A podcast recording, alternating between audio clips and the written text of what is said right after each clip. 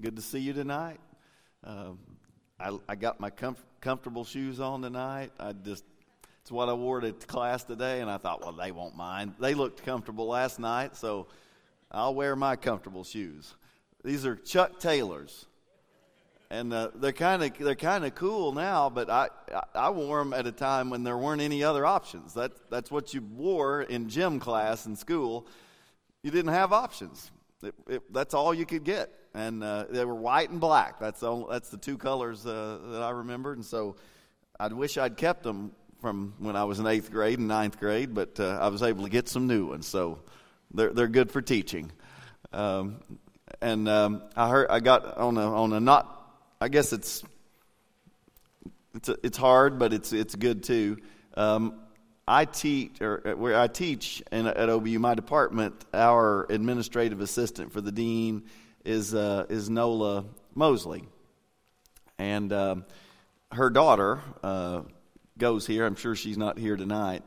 Uh, but uh, Nola's father died today, and, and his name's Sam Cathey. You, uh, you may remember Sam Cathey, the evangelist, pastor. Um, and so I think the funeral, um, I think it might be Friday um, at like 10:30 in the morning. I think at Grace Graceway. That's right. So um, Nola's been great, and she's leaving us at the end of this semester because uh, her husband Matt is uh, going to I think Eagle Heights maybe as a youth minister. So we hate to see her go, but she's been great for us for the last I guess five or six years, and uh, so we hate to see her go. But she's been having Sam's been having health problems. Her mother is going to have to have heart surgery, like three triple bypass or something like that. So they've been going through it in the last few months. But uh, but Sam died today, and so his health had really been in decline. Hospice had been called in, and um, and so he's free now. So that's the. It, it's sad, but at the same time, I think they'll see this as uh, as he's set free from all those issues he'd been battling health wise. And what a perfect text. We're, we're right at a text that speaks to uh, issues like this. So we're going to pick up uh, tonight at 2 Corinthians chapter 5. And uh, we're going to pick it up, actually, we're going to pick it up at 416. That's where we were. So if you're looking at, through the handout that you have, um, we're in the section or, or on the structure section. Um, of course, I'll start back at the body. Bold body, 112 through 1310. Roman numeral 1, the character, conduct, and crisis of Paul's ministry. That's the first part of the body. There's three parts to the body of the letter. We've, we've only been in the first part of the body uh, last night, and tonight we're going to finish up this first part of the body. Uh, and we talked about last night, then A, Paul's defense of his travel plans. He had to change his travel plans on two occasions, and they were his opponents were accusing him somehow that this showed he didn't have a good connection with God and questioned his apostleship. B, the character of Paul's ministry, 214 through 74, and that's where we were uh, last night. We talked about suffering uh, as a triumphal procession, that Paul feels like he's in a Roman victory parade, except he's not the victor at the moment. He's like a captive being led around suffering. B, suffering as perfume, the aroma to Christ, and then he suffers because he's not a peddler of the word. So that's Paul's ministry of suffering, 2:14 through 17. Then Paul's ministry of the Spirit, 3 1 through 18. Remember last night I talked about Exodus 32, 33, 34, and he contrasted uh, the Old Covenant, which was a minister, ministry of the law, of the letter written on tablets of stone, and the consequence of that law, the, the, the covenant uh, under the law of Moses, was condemnation. He's a minister of the new covenant, which is written on the human heart, and it leads not to condemnation but to justification. And so he's, he's a minister of, a, of a, a better covenant, the covenant of grace, the covenant of the Spirit. And because of that, he's a minister of the Spirit. So no one can charge he doesn't carry out his ministry in the power of the Spirit. Paul's ministry as treasure in a clay pot, 4 1 through 510. And that's where we are uh, at the moment. So let's pick it up there at 516. I'm going to skip right to there. Paul says, So we do not lose heart. Now just flip back to 4 1. He says there, Therefore, since it is by God's mercy that we are engaged in this ministry, we do not lose heart. So you see that? We do not lose heart at 4 1. Now, at 416, he comes back, he makes the same claim. So, we do not lose heart. Even though our outer nature is wasting away, our inner nature is being renewed day by day. So, Paul does not lose heart. He continues to be bold. He continues to keep going, even though it might be difficult, because he believes he has this future hope. He believes in the resurrection of the body. That although the outer body, the outer man, what you can see, might be fragile, just because it's in decay doesn't mean that's going to be the end. He believes in a future hope, and that's what he's going to describe here. He says, that, again, even though our outer nature is wasting away. You know, he talked about the clay pot, the earthen vessel. That's the outer nature, this fragile clay pot that we all have, that we call a body. That's the outer nature. He says, although it's wasting away, our inner nature is being renewed day by day. And I think what he means by the inner nature is what he will sometimes call the heart or the soul. It's something that can't be seen, but is a much better way to define a person than the outer person. Just because you're suffering, and the outer man suffers, that does not change who you are. And you can see someone who suffers terribly, whose clay pot is really cracked. And, but it's still that person. And, and there's something about that person that can't be taken away because of suffering, physical suffering. And so our, our, inner nature, he says, the heart, the soul, you know, who you really are, uh, is being renewed day by day. For this slight momentary affliction is preparing us for an eternal weight of glory beyond all measure. And, and when he says this slight momentary affliction is preparing us for something beyond all measure, it reminds me of what he says in Romans 8 18. He says, This present suffering is not worth even comparing with the glory that shall be revealed in us or to us. It's that same idea that although you might suffer now, there's a future hope. There's the hope of the resurrection of the body, there's the hope of future glory. This is not all there is. And the physical suffering you might endure here does not define us ultimately. We're more than our physical suffering. He says in verse 18, because we look not at what can be seen, but what it cannot be seen. For what can be seen is temporary, but what cannot be seen is eternal. And he says at 5 1, For we know that if the earthly tent we live in is destroyed, we have a building from God, a house not made with hands, eternal in the heavens. So now he uses the image of uh, the, the body, in a sense, is a tent. It's a dwelling place. It's something that the inner man dwells within. The heart, the soul, dwells within this body as part of this person. And he says, although we live in this earthly tent, doesn't that sound like his language of an earth, earthen vessel? It's another way of talking about this clay pot. He says, For if the earthly tent we live in is, is destroyed, we have a house that is not made by human hands. It's made by God, eternal in the heavens. And here he's contrasting this present body, which decays, which can suffer, with the resurrection body, uh, which will be eternal, which will not endure suffering, uh, and, and, and that's a good contrast to make. That's what his hope is in. He says, verse 2 For in this tent we groan, longing to be clothed with our heavenly dwelling. And now he changes the metaphor just a little. It was like house, a household, a house, a structure.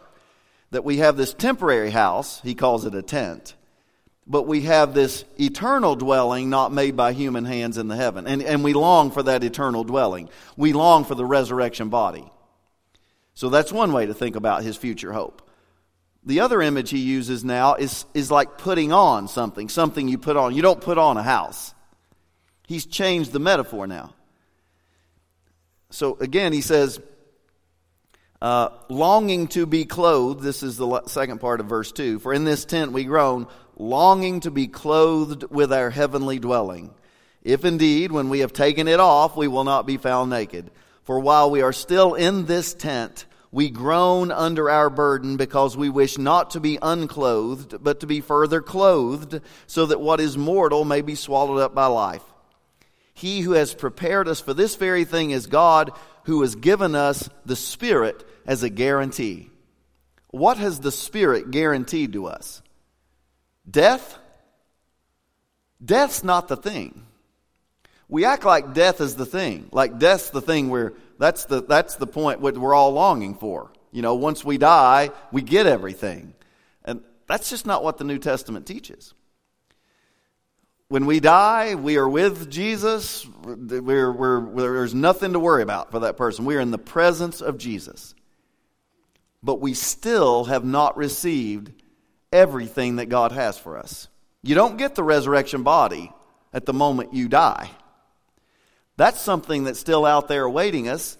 And 1 Thessalonians 4 13 through 18 would be a nice text to talk about when, when we hear the voice of the archangel and the, and the trumpet of God, and when Jesus says, Get up out of there, out of the grave, that's when we receive the resurrection body. That's when we get everything that God has for us.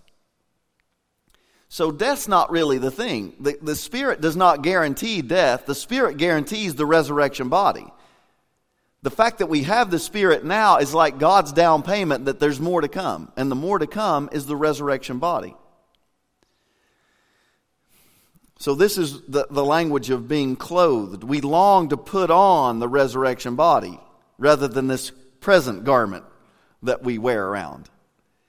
And he uses the same language in 1 Corinthians 15 when he talks about taking off this mortal and putting on immortal, taking off this perishable and putting on imperishable. So he can use the metaphor of putting it on, like the resurrection body, like you put a garment on, or of a house. And we live in this earthly tent now, but we look forward to a house not made with human hands, eternal in the heavens. This is all the promise of a future hope. Now, you tell me, wouldn't this be a pretty miserable existence if you thought this is it? If you thought the, the, the 90 some years, if you're very fortunate that you get in this life, that's it. And how about those people who live a life of maybe, maybe 70, maybe 80 years, and a great deal of that is suffering? Man, I mean, you'd want to make the most of it, even if you knew that to be the case. But I wouldn't feel a lot of hope in that. i I think I'd end up living a rather miserable existence if I thought this was it and this was the best it was ever going to be. And that there would never be a time when things were made right, when, when justice was, was fully carried out and that we'd have an eternal dwelling, not made with human hands. That, that gave Paul what he needed to not lose heart, to keep going, even though he suffered so much in this earthly tent. And so it, I think it's a great picture of, of the person who suffers in this world, who suffers in this life, but does not lose heart because of the hope of the future.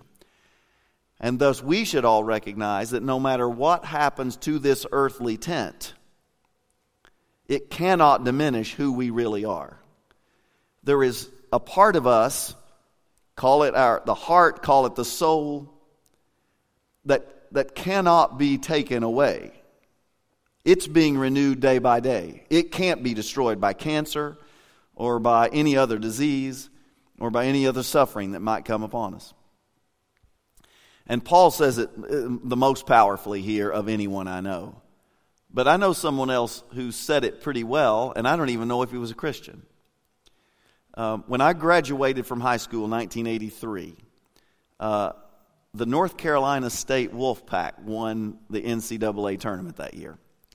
And it's one of the great tournament runs in history. Jim Valvano was the coach of North Carolina State at the time. And they played, at that time, not as many teams got into the tournament. It was, it was tougher to get into the tournament. And, and they happened to play in the ACC at a time when the University of Virginia had Ralph Sampson and North Carolina had Michael Jordan and Sam Perkins and James Worthy and these were these were it was the conference was unbelievable at that time. So just to get into the tournament, you had to have a great season. You had to beat great teams.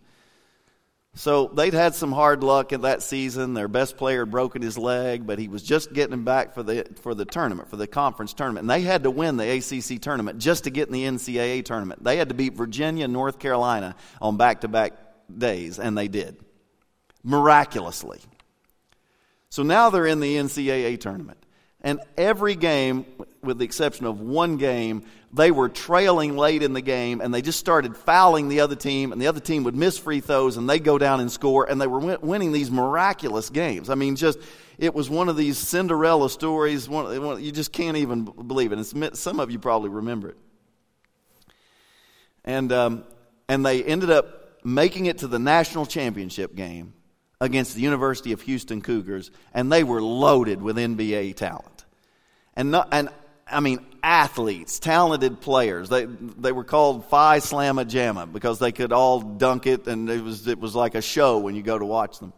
So, everybody, the talk was, how, how bad are they going to beat North Carolina? Can, can North Carolina State even stay in the game? And he was playing it up, you know, we may not take a shot until Tuesday morning or what. Well, the game started and they weren't holding the ball, they were just playing. And it was a close game all the way to the end.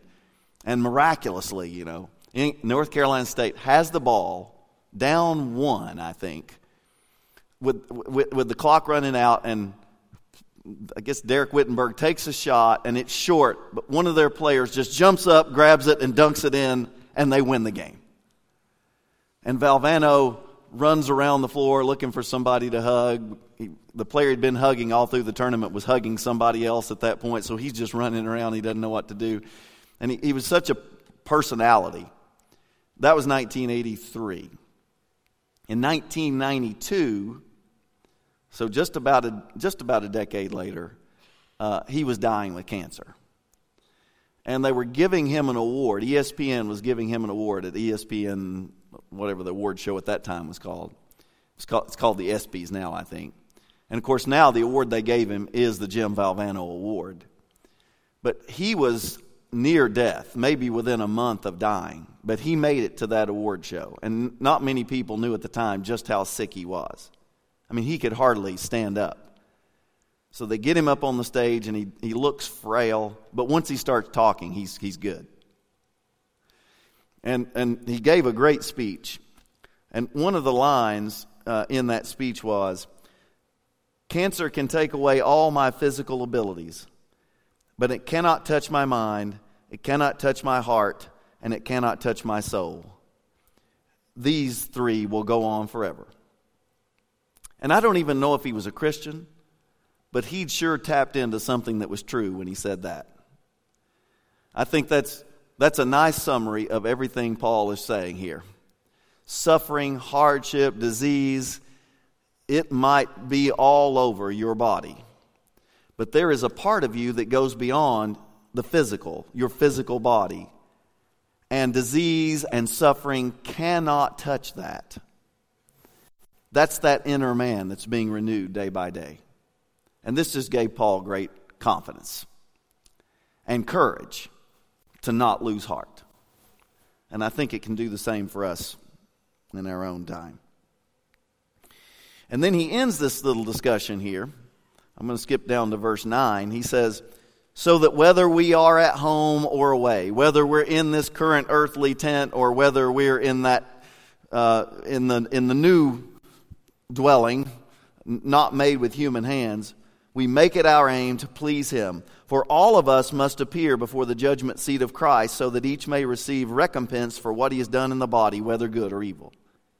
So it, it, it, may seem an odd ending that he would end with a reminder about a coming judgment where human beings will stand before God and give an account for how they've lived their lives in this body. And here's why I think he needs to do that. He's so downplayed the significance of this earthly tent, this current body in which we live, that somebody could say, well, then it doesn't really matter what we do in this body. It's just this earthly dwelling. If I'm really this inner person that I might call the soul or something like that, that's who I really am, and this body's temporary, and we have this other body waiting for us in heaven, then it really doesn't matter what we do with this body. And that would play into a lot of the way that most of the people in Paul's day would have thought about the body.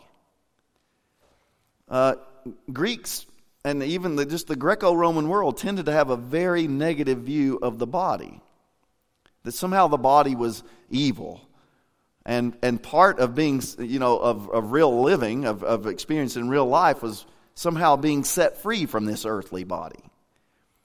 Not for a new body, but just to be disembodied that body is somehow negative or evil or bad.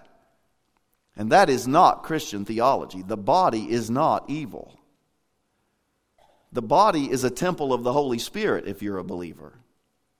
And it matters what we do in the body. We may have it, it may be a temporary dwelling for us, but even in the time we've been given, whether that's, you know, till to, to 30 or 50 or 90 or 100, it matters what we do in this body.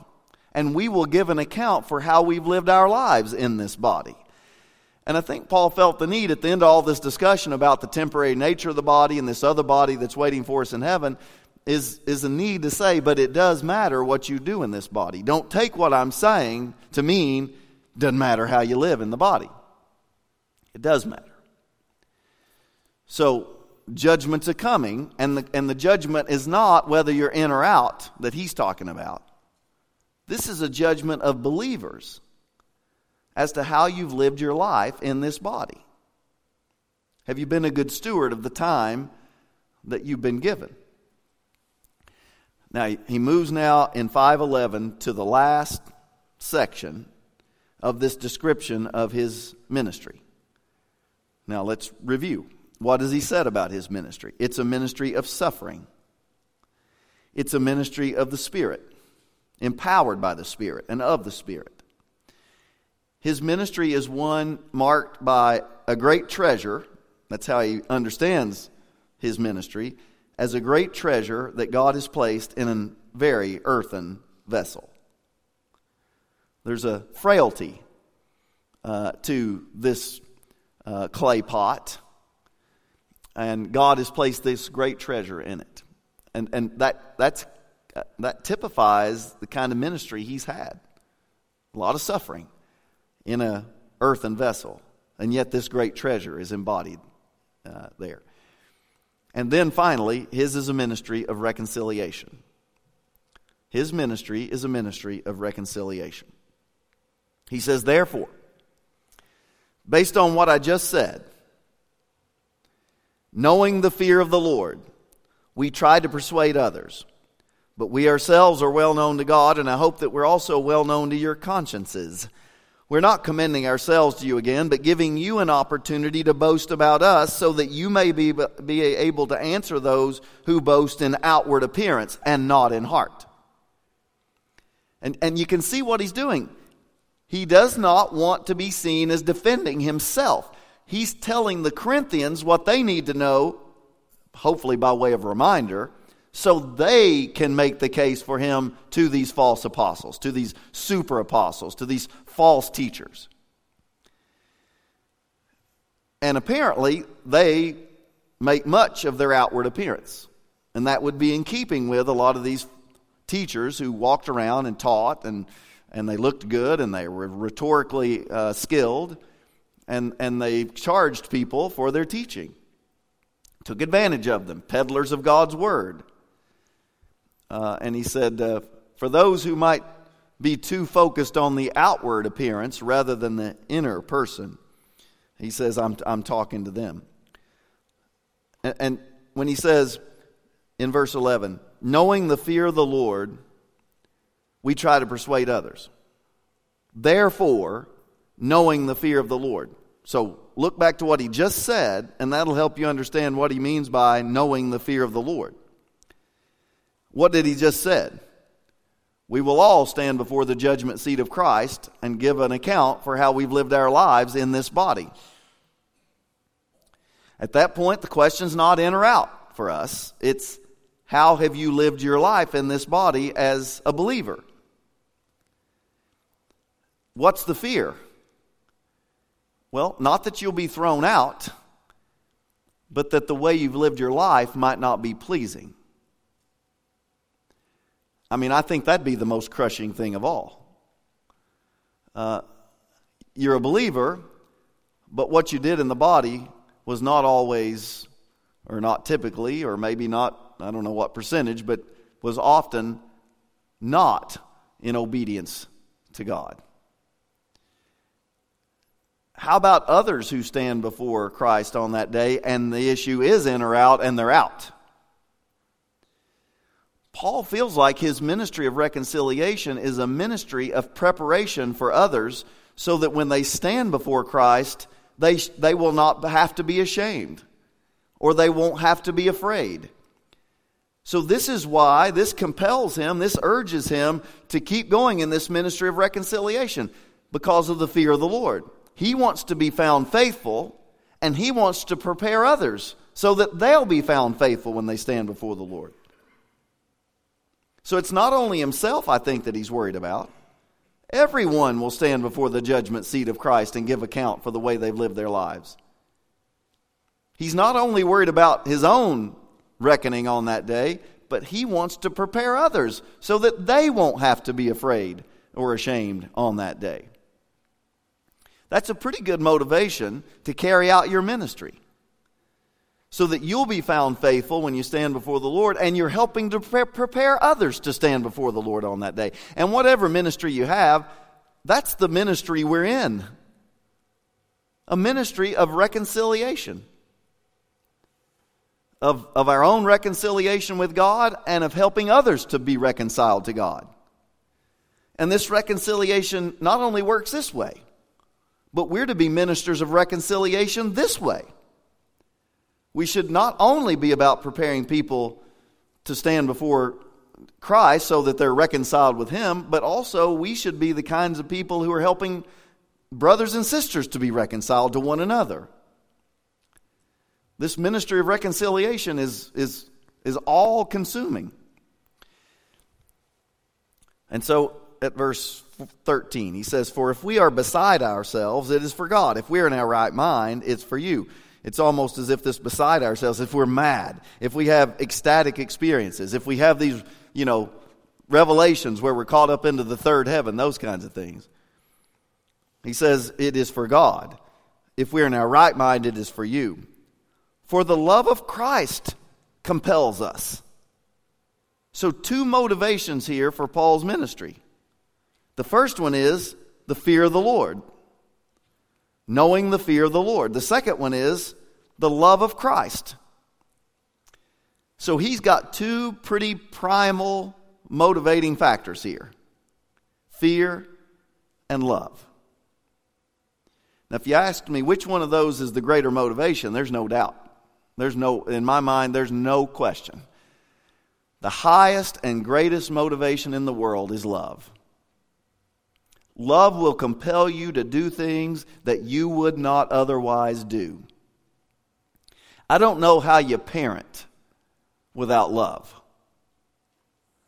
Because you know, from time to time as a parent, you kind of have to go beyond uh, what you ever thought you would, what you hoped you would. You find yourself, uh, it, it, it gets hard from time to time. What keeps you going when it gets really hard, not just in parenting, but in life. I think love is the greatest motivating factor in the world. But fear is also a motivating factor. And Paul says, both of these compel me, drive me forward, urge me on. The fear of the Lord and the love of Christ. Now, I would guess back in the day when uh, Owen was in a Greek class with me, we probably talked about the use of the genitive case in Greek. And he, I'm sure he enjoyed that much more than you would tonight if I broke out in a discussion of the genitive case in Greek. But it, it's an ambiguous case in Greek, it needs to be interpreted. Love of Christ. There's a little ambiguity with, to that. If Paul says, the love of Christ compels me, love of Christ compels me to carry out the ministry of reconciliation, that could mean his love for Christ compels him.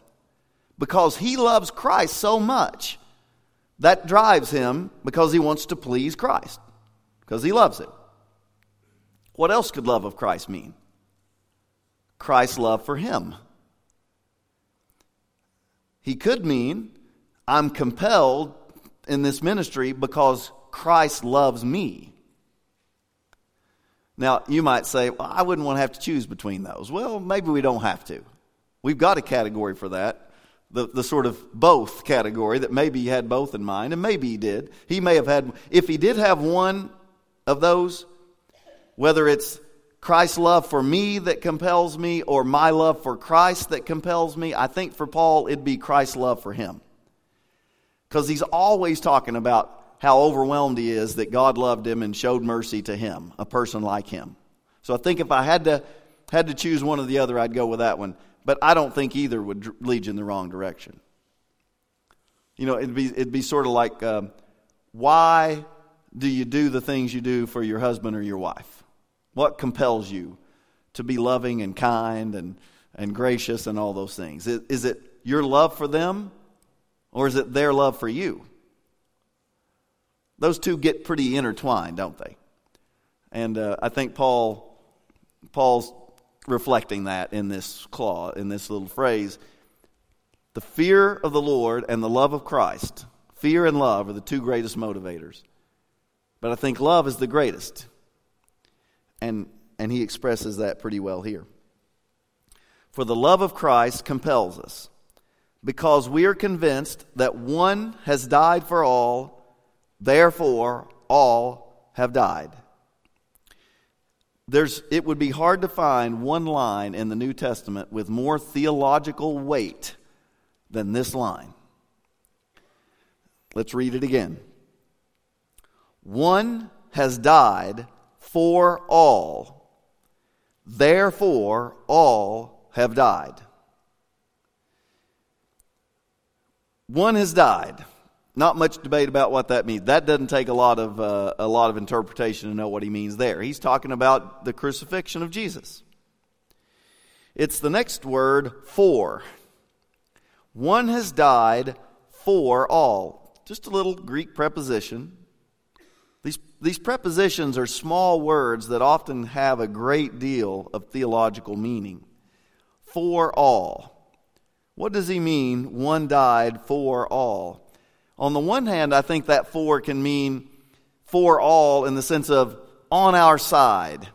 That in Jesus' death, he was showing he's on our side. It, it's sort of the Romans 8 again. I've alluded to Romans 8 once already. If God be for us, who can be against us? If God is for us, who can be against us?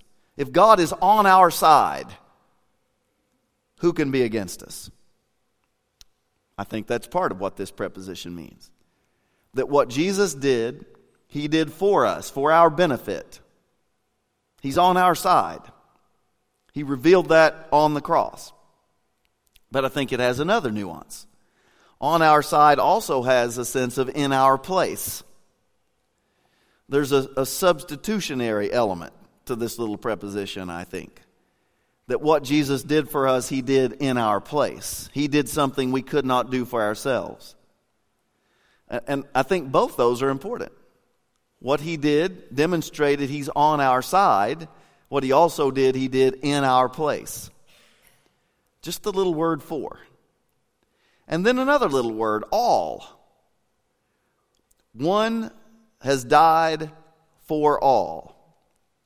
Now, if you look in the notes at this section, I've given you a whole string of passages, and I'm not going to take time to read all of them tonight, but it's sort of the, you know, for God so loved the world passages, uh, or passages that have to do with Christ dying for the world, uh, or dying for all. And uh, those passages are all important to me because we all have to understand what are we going to do with the all in these passages or for the world, reconciling the world to himself. How are we going to understand those?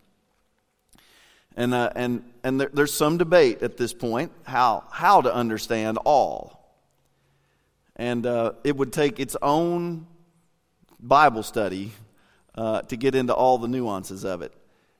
But my own understanding of what he means by all is, I think, what most of us mean when we say all. He died for everyone. And, and I would say there is no limit to the sufficiency of Christ's death. Uh, I, I would argue it is without limit and it is not particular that he died for all. Not all my, not all my friends agree with me on that, and, and they would want to nuance all in a little different way, but that's my own view. Uh, but it's a, it's a theologically packed little statement. One died for all, therefore all died. And then somebody may say, well, it sounds like then, if you think the death of Christ was uh, unlimited, that I would not limit the sufficiency of Christ's death, and I said I don't think it's particular either, uh, then somebody might say, well, then you're a universalist. You think everybody, all is all. And nobody thinks that. Uh, well, I mean, can't say that. No Southern Baptist thinks that. No, I would, no evangelical thinks that. I'd say that. That it's universal, that everybody is now saved because one died for all. We all say, and here's another point maybe of agreement, we all say that the benefit of Christ's death has to be applied. And how does that happen? By faith. Uh, I don't think anybody thinks that when Jesus died over there, certain ones were already saved and certain ones were already condemned. No, that doesn't happen until his death is appropriated for us when we exercise faith. Now, maybe he gives us that faith, but the faith has to be exercised. So, no, I'm not a universalist. But I think the sufficiency of his death, of his atoning death, is without limit. And it's not particular. But if you want more on that, you'd have to have a whole Bible study on it. And to be honest with you, I don't see that happening for the winter Bible study for Southern Baptist anytime soon. We don't choose topics anyway. We choose biblical books. So we, we have to interpret some of these things, and that's it. And so, verse 15, and he, and, and he died for all, so that those who live might live no longer for themselves, but for him who died and was raised for them. From now on, Paul says, therefore, because of his death for us, and that we no longer live for ourselves, but for him. From now on, therefore, we regard no one from a merely human point of view or uh, according to the flesh. We don't look at people the same way we did before we experienced this reconciling work of God, where He died for us and we experience the benefit of that death. We don't look at people the same way. We used to look at people from a purely human point of view, according to the flesh. Not just the way they look on the outside, but we just used to look at them the way a fallen human being would look at another human being. We don't, fallen human beings tend to not see people for all that they are or all that they can be. We tend, especially before we become believers, when we're even more eaten up with ourselves than we are now, hopefully, we see people as a means to my own gratification. We look at everybody and think, well, what can they do for me? That's viewing other people according to the flesh from a merely human point of view. Paul says we don't look at, that, at people that way anymore.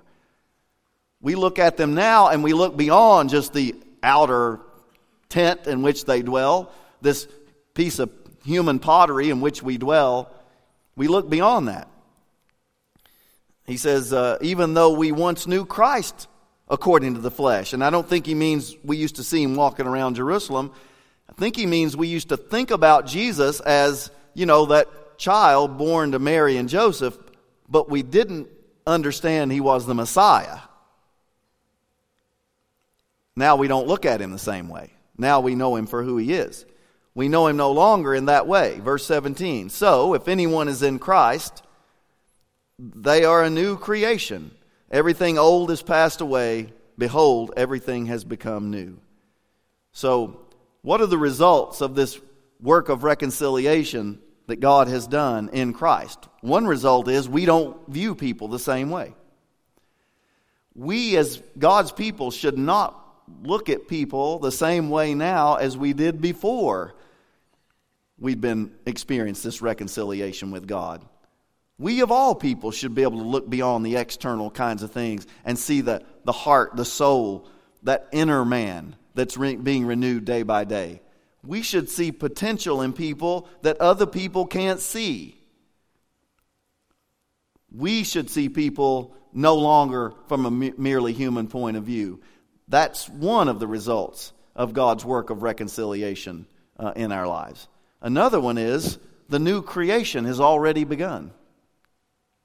God is already at work reconciling the world to himself. It's happening now.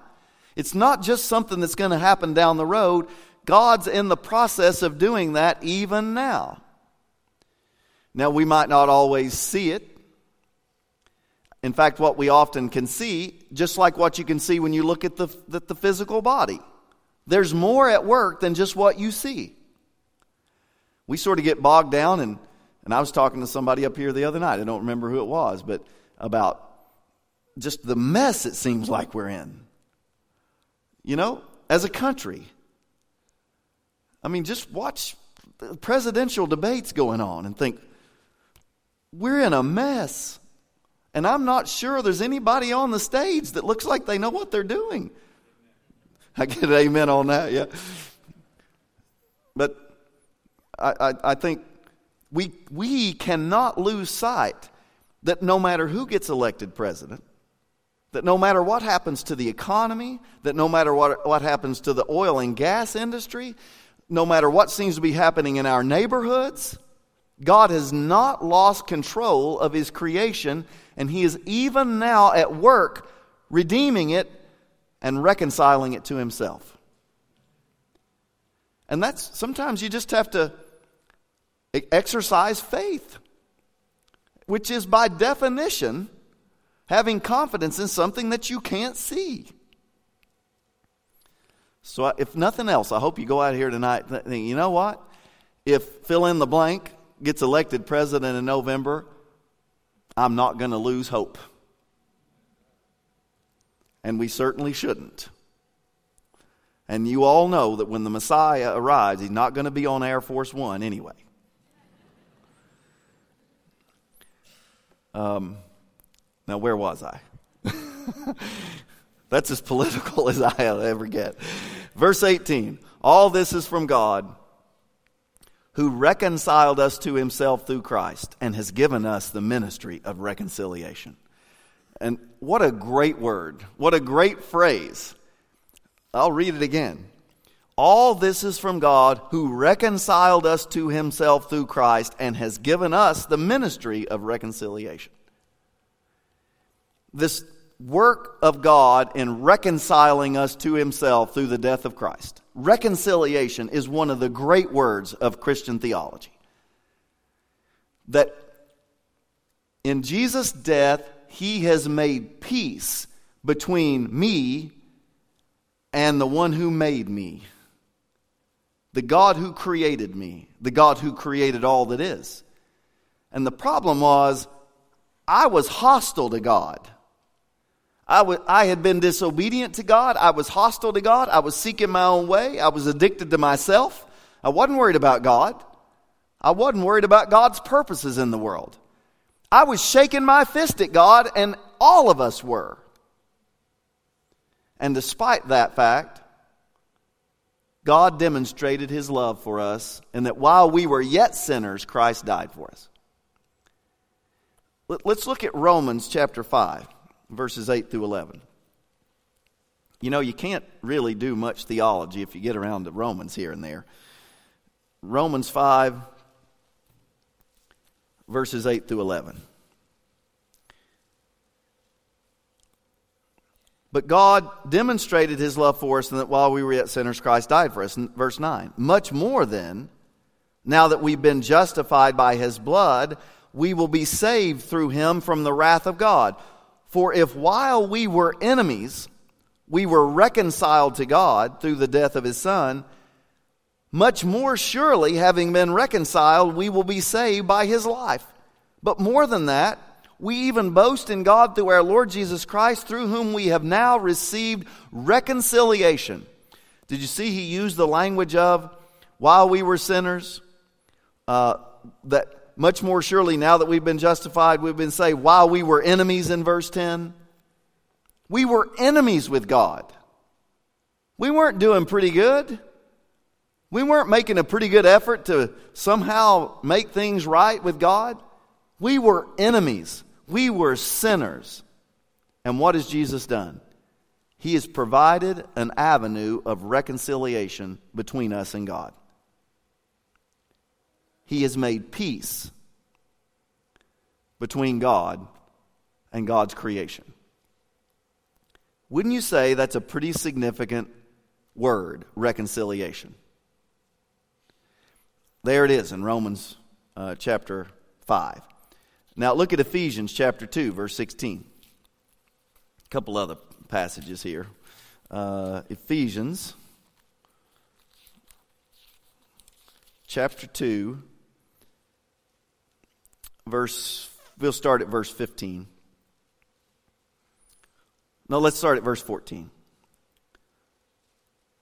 For he is our peace in his flesh, he has made both groups, that is, Jew and Gentile, into one, and has broken down the dividing wall, that is, the, the hostility between us.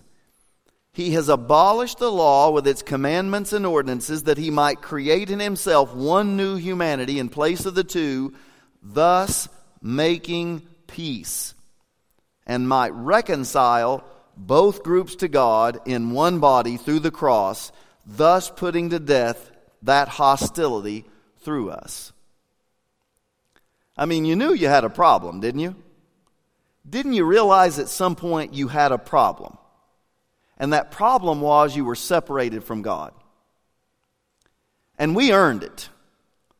It wasn't that God was just real hard on us, we earned it, that separation. What has He done in His cross? He has made peace and then one more, and maybe the most powerful of all Colossians chapter 1, uh, verses 20 through 22.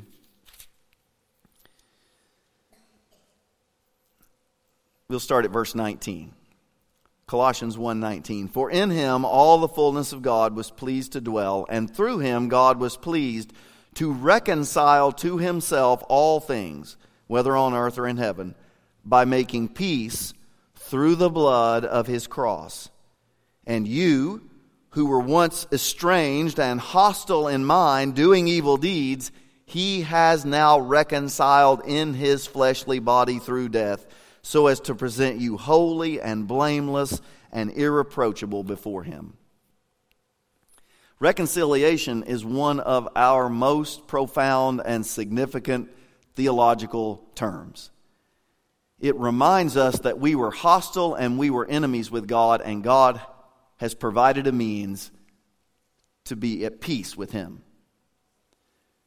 Have you ever been hostile to somebody you loved?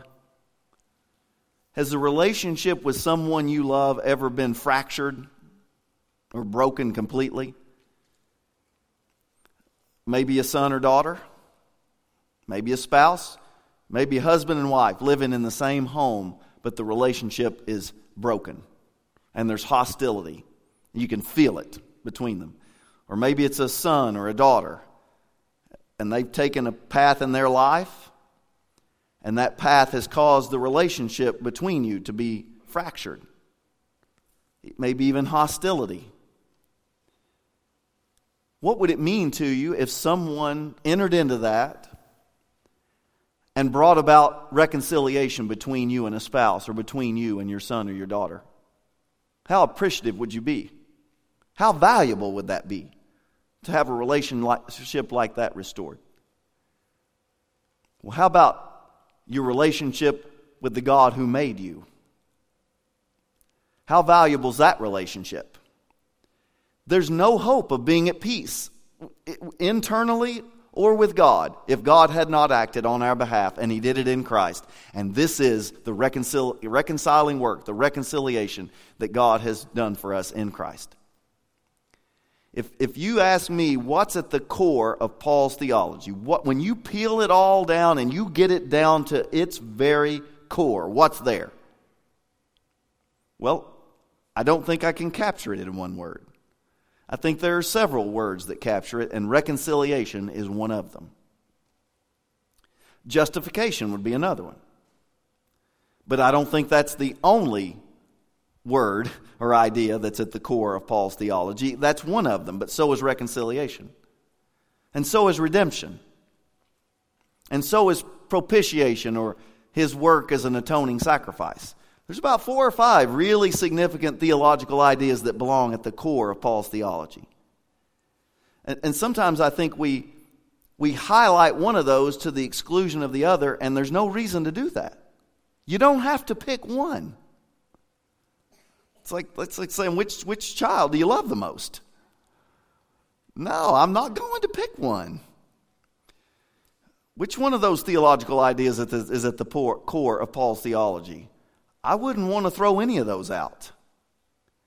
And justification sometimes gets privileged because of its prominence in Romans and Galatians. You know, like 23 times the word that we translate justification or acquittal appears in Romans and Galatians. Man, that says that's a vital, core idea in Paul's theology. But outside of Romans and Galatians, he only uses the word three times. Three times in all the other letters. So, what's that say? That says that's right at the core of his theology. But how about reconciliation? I just read about reconciliation from Romans, Ephesians, Colossians, and here in chapter 5, 17 through 20. You want to throw that out? So, uh, I, would probably want to say let's not lose this idea of God making peace through the blood of the cross of Jesus. As we're coming up on Good Friday, you know, and we think about the death of Jesus, the his work as a peacemaker between human beings and God should be right at the forefront of what we talk about, along with our justification that we've been acquitted even though we were guilty, and redemption that we were slaves to sin and ourselves and, and to the evil one, but He has set us free. He has purchased our freedom. All these words are right there at the core of Paul's theology. And here it gets as much treatment as you'll ever find it uh, in 2 Corinthians chapter 5, verses 11 uh, through 21. And so he finishes all this off with what I remember as um, a kid in my Southern Baptist church in southeastern Kentucky, royal ambassadors. Anybody remember the royal ambassadors and GAs? And on Wednesday night, the girls went this way for GAs and the boys went this way for Royal Ambassadors. And I don't, I don't go to that many Baptist churches that still have RAs and GAs. But, uh, and, and maybe, I don't know, I, I don't want to overstate how meaningful it was because, to be honest with you, I remember playing more basketball uh, than I, I do anything. But I do remember 2 Corinthians 5.20. We, we are ambassadors for Christ. And, uh, you know, I'm an eight, nine year old, and uh, I'm wanting to get out there as fast as I can to go play. But that verse has always stuck with me. And uh, even when I didn't know a lot about Second Corinthians, I did know Second Corinthians 5.20. We are ambassadors for Christ. And we'd probably do well to, to think more deeply about what that means that Paul says we are ambassadors for Christ. We are his envoys, we are his representative in the world. And uh, I saw um, a documentary on Richard Holbrooke. You ever heard that name, Richard Holbrooke? Uh, he was someone who worked in the United States government. He, he was appointed to positions, significant positions, beginning with Lyndon Baines Johnson, Lyndon Baines Johnson, LBJ, going all the way through to Barack Obama. He was appointed to some high position in every presidential uh, cabinet, or I guess most of them were cabinet positions, from LBJ to Barack Obama. Now that says a lot about you if you can cross that those presidents and still be appointed. He was appointed uh, ambassador to Germany, which put him in the position to be the lead negotiator when there was, remember all the, the problems in the Balkans, Croatia, uh, and uh, I'm trying to think of the leader's name who escapes my mind, who was the ethnic cleansing was going on there, and it was such a tragic situation, and the United States ended up being the ones who went in and brokered peace. Well, it was Richard Holbrooke.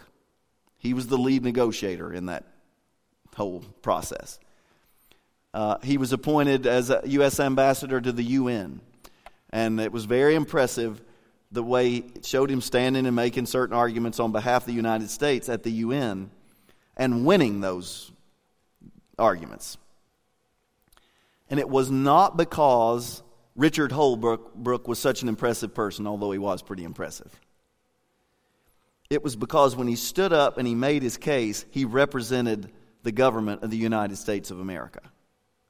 He was there as the representative of the United States, and he carried the authority of the people and the government of the United States. And if the UN rejected whatever argument he was making on any given day, they weren't rejecting Richard Holbrooke, they were rejecting the United States and its government and its people. Paul says, We are ambassadors for Christ. We are his representatives. We are to make his case in the world. And if someone rejects it, they're not rejecting you, they're rejecting him. We are his ambassadors in the world. That's a high calling. Paul thought it was, and it motivated him. And then verse 21, if you're going to memorize a few verses in Second Corinthians, you know, chapter 4, like verse, what, 17, what is it, 4 or 4 7, we have this treasure in clay pots. That's a pretty good one. Uh, the, uh, the chapter 5, verse 17, if anyone is in Christ, uh, he is a new creation. Old things have passed away. Behold, all things have become new. That's one to put on your memorization list. How about uh, verse 21?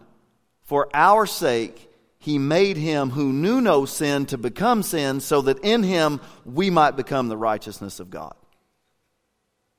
That's good stuff right there. Now, I'm going to finish up. Uh, I'm not going to read every verse through the rest of this, but beginning here in chapter 6, verses 1 through 13, he continues to defend his ministry of reconciliation. That, that Paul's ministry was a no fault ministry, he was a no fault apostle. He did everything he could so that no one could say, It's your fault that I didn't come to Jesus, or it's your fault I didn't live uh, a life pleasing to him. No fault ministry. That's what he says. That's what he details here in verses 1 through 13. At verse 11, I'm going to pick it up there. He says, uh, I, uh, yeah, verse 10's good, but I got to go. I can't. Re- I'd like to go back, but I'm going to just start here at verse 11. Now I'm going to read you a pretty literal, literal translation of it because it, translations they don't represent this particular these three verses very well. Verse 11. Our mouth is wide open to you, Corinthians. Now, your translation may say something like about the way we've spoken. We've spoken genuinely or frankly or openly or something like that. Does that your translation say something like that? That's just trying to capture the idea there. But here's a place where I don't want to just get the idea. I want to use the actual words he uses as closely as I can in English. Our mouth is wide open to you, Corinthians. Our heart is wide open to you. And then I'm going to be literal again. There is no restriction in our bowels, but only in yours. In return, I speak, I speak as to children, open wide your hearts to us also. If there's a problem in our reconciliation, if there's a problem in the relationship between me and you, Corinthians, the problem is not on my end. We are appealing to you to be reconciled with us, with me, with Titus, with Timothy. I appeal to you. Our mouths are open, our heart is open, and there is no restriction in our bowels. Now, that's pretty earthy language there, isn't it? There's no restriction in our bowels. What's your translation say there? I bet it doesn't mention the word bowels. Um, maybe something about our in our affections. Well, the word there is, is one of my favorite Greek words. It's splanchna. Splanchna. It, it's a word for the gut, the entrails, the bowels. And in the first century, this was, this was the seat of your emotions. You might sometimes even translate it the heart of a person, the gut. Don't we like people that make their decisions from the gut and not just by weighing the pros and cons? And isn't it true that we make a lot of decisions from the gut? We weigh everything out and then we go in the opposite direction. And, and somebody say, well, everything seemed to be pointing in that direction. Why'd you go there? I just went with my gut. The gut, the, the, the seat of your will and your affections. Paul said, My affections are wide open to you. There's no restriction in them, in our bowels. And you see what he's done? It's all about body parts. With every fiber of his being, he is appealing to them to be reconciled. Mouth, heart, bowels. You could not describe it any more powerfully of a person appealing with every fiber, every organ in their body for reconciliation. And English translations, I'm thankful for them. People like Wycliffe and Tyndale paid a high price so that we could have an English translation. I'm a big fan of English translations, but sometimes they just fail to capture something that's really profound, and I think here's one of those places mouth, heart, bowels. It's all wide open to them. So be reconciled. One other thing, and then we'll be done tonight. I can't not say something about verse 14. And part of it is because it has been the object of a great deal of misinterpretation. Paul says, Do not be unequally yoked with unbelievers. For what partnership is there between righteousness and lawlessness? Or what fellowship is there between light and darkness? What agreement does Christ have with Beliar, uh, which is a Hebrew term for worthless? And it came to be used as a way to almost embody talking about the evil one. Or what does a believer share with an unbeliever? What agreement has the temple of God with idols?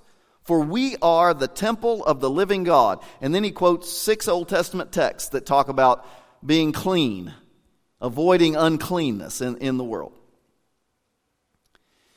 It's funny that very few people quote this whole verse. It usually gets quoted just do not be unequally yoked, period. Not paying any attention to the with unbelievers, which is pretty significant here.